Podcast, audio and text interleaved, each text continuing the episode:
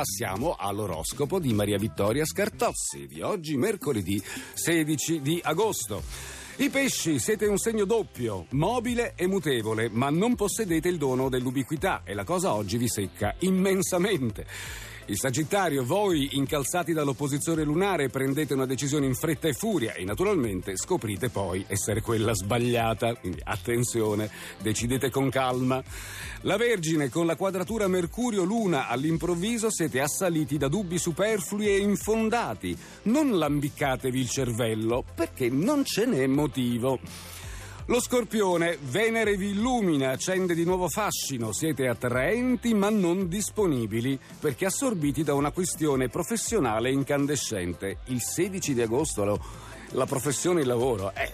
Leone, siete voi il segno rovente per definizione, ma non dovete impiegare l'energia di Marte nel segno in futili polemiche. Ed infine la bilancia, per voi la polemica non è mai futile. Vi eravate impuntati sul serio, ma oggi il trigono dai gemelli vi invita a soprassedere con indulgenza. E adesso l'oroscopo seconda parte. Acquario. Vedete la luce, la pressione dal sole si sta attenuando e oggi il clima zodiacale è ideale per il vostro progetto. Il Capricorno. Con quel Mercurio in trigono siete un punto di riferimento. Razionalità, acume e irresistibile ironia. Che piacere starvi accanto.